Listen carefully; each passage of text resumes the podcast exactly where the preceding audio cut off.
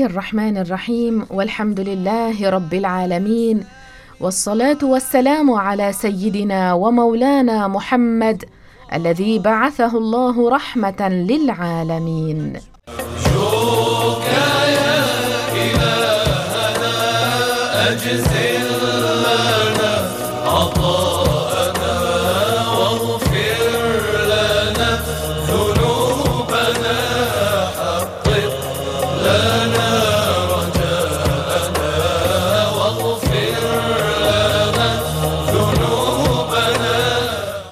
ارحب بكل مستمعينا الكرام الذين يستمعون إلينا عبر موجة 92.1 إف إم. وأيضا تحية كبيرة أوجهها إلى كل من يستمع إلينا عبر الإنترنت على الموقع 2mfm.org رمضان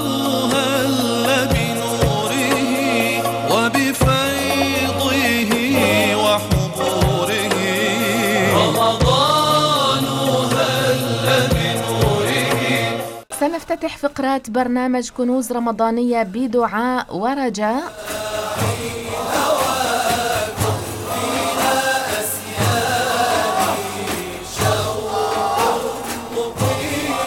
أذكركم بالإخلاص في النية والقول والعمل.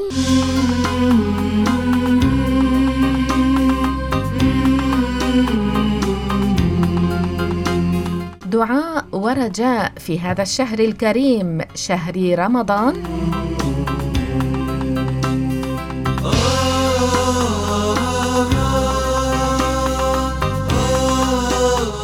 اللهم قربني في هذا الشهر إلى مرضاتك ووفقني فيه لقراءة آياتك.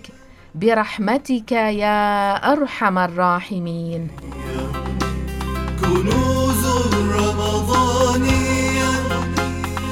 كنوز الرمضانية اللهم اجعلني فيه من المستغفرين برحمتك يا أرحم الراحمين. القول الفصل فيما ليس له أصل.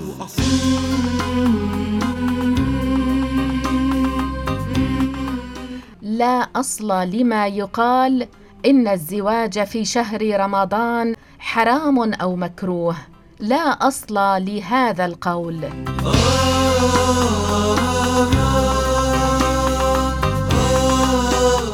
والحكم في ذلك الحكم الشرعي أن الزواج في شهر رمضان حلال ولا كراهة فيه. كنوز الرمضانية كنوز الرمضان فيجوز أن يخطب ويعقد الشخص ولكن مع مراعاة أحكام الصيام. اذا الزواج في شهر رمضان حلال ولا كراهة فيه فيجوز أن يخطب ويعقد ولكن عليه مراعاة أحكام الصيام على أن لا يجامع أثناء النهار. كنوز الرمضانية ولكن لا بأس بتأخير الزفاف إلى ما بعد شهر رمضان خشية اندفاع العروسين الجديدين إلى ما يفطر الصائم. القول الفصل فيما ليس له أصل. لا أصل لما يقال إنه لا يجوز الأكل أو الشرب بعد أذان الإمساك. لا أصل لهذا القول.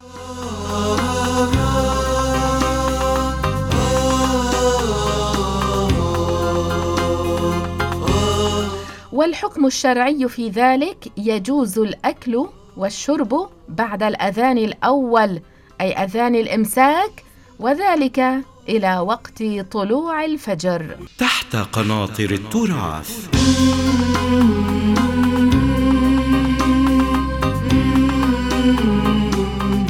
من أخلاق أبي حنيفة رضي الله عنه.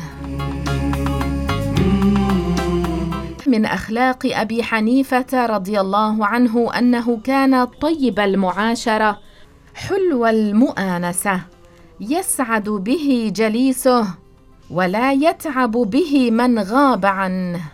حدث أحد أصحابه قال سمعت عبد الله بن المبارك يقول لسفيان الثوري يا أبا عبد الله ما أبعد أبي حنيفة عن الغيبة؟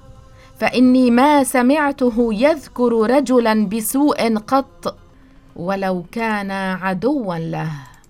تحت قناطر التراث. ماذا عن فضيلة الكلام والصمت؟ على الدنا يا هلانا لله المنى رمضان. خيرات أبو بكر الصديق رضي الله عنه يمسك لسانه يقول هذا الذي أوردني الموارد.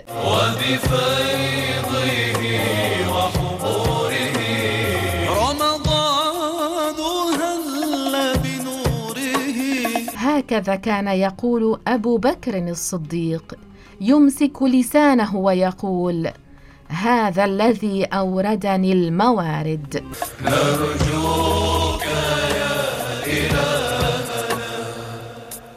هجر النوم في سبيل العلم.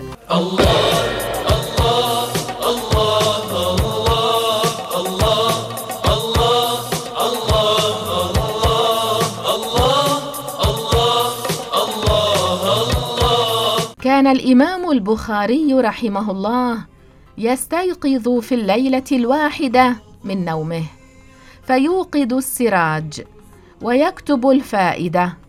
تمر بخاطره ثم يطفئ سراجه ثم يقوم مرة أخرى وثالثة حتى يكرر ذلك قريبا من عشرين مرة في الليلة الواحدة. رمضان. كم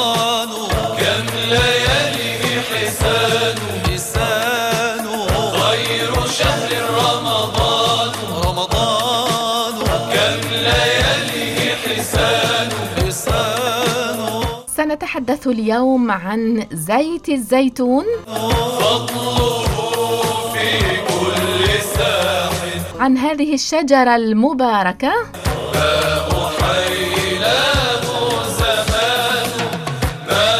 حيلاه زمان قال تعالى في القرآن الكريم يوقد من شجرة مباركة زيتونة لا شرقية ولا غربية لا شرقية ولا غربية يكاد زيتها يضيء ولو لم تمسسه نار.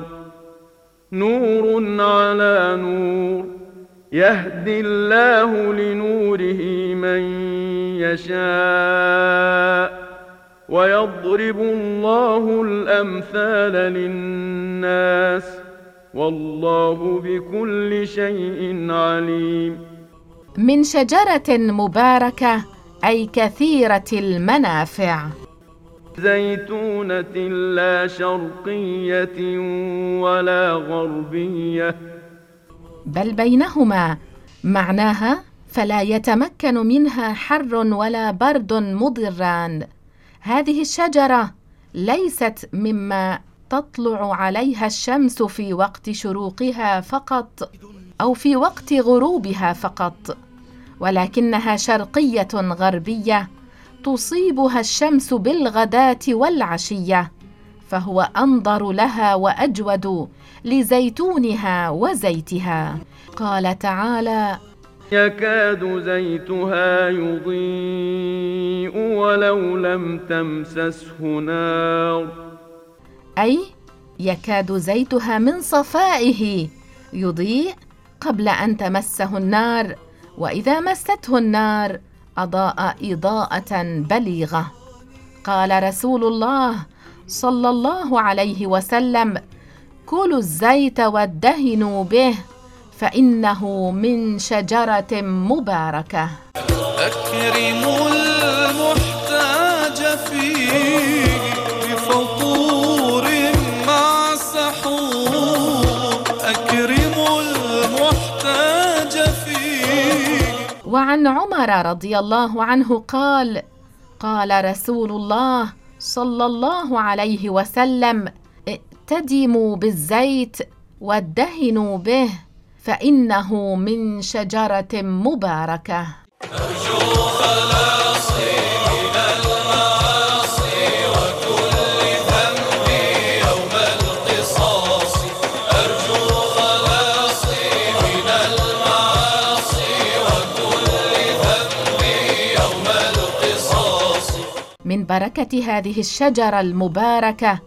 شجرة الزيتون أن أغصانها تورق من أسفلها إلى أعلاها. قال ابن عباس في الزيتونة منافع يسرج بالزيت وهو إدام ودهان ودباغ ووقود يوقد بحطبه وليس فيه شيء إلا وفيه منفعة حتى الرماد يغسل به الإبريسم.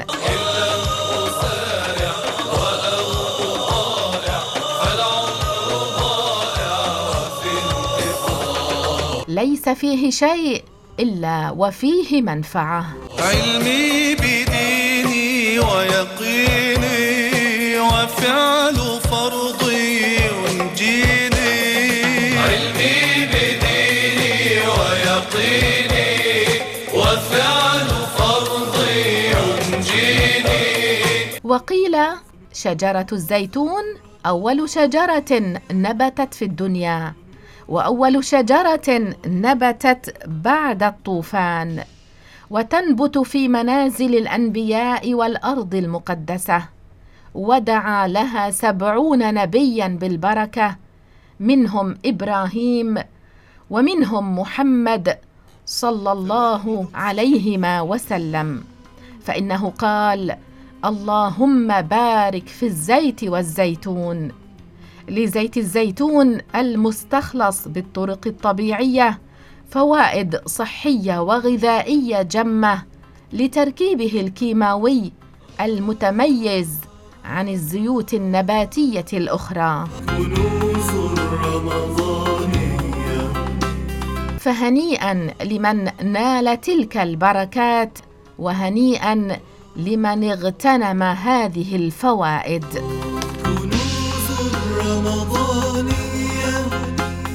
كنوز قال عليه السلام كلوا الزيت وادهنوا به فإنه من شجرة مباركة. وأيضا يروى عن النبي عليه السلام أنه قال اللهم بارك في الزيت والزيتون. في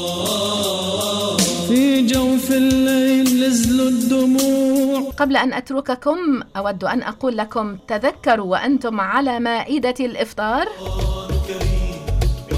تذكر وأنت على مائدة الإفطار ولا تنسى أن للمائدة آداب وصى بها رسول الله.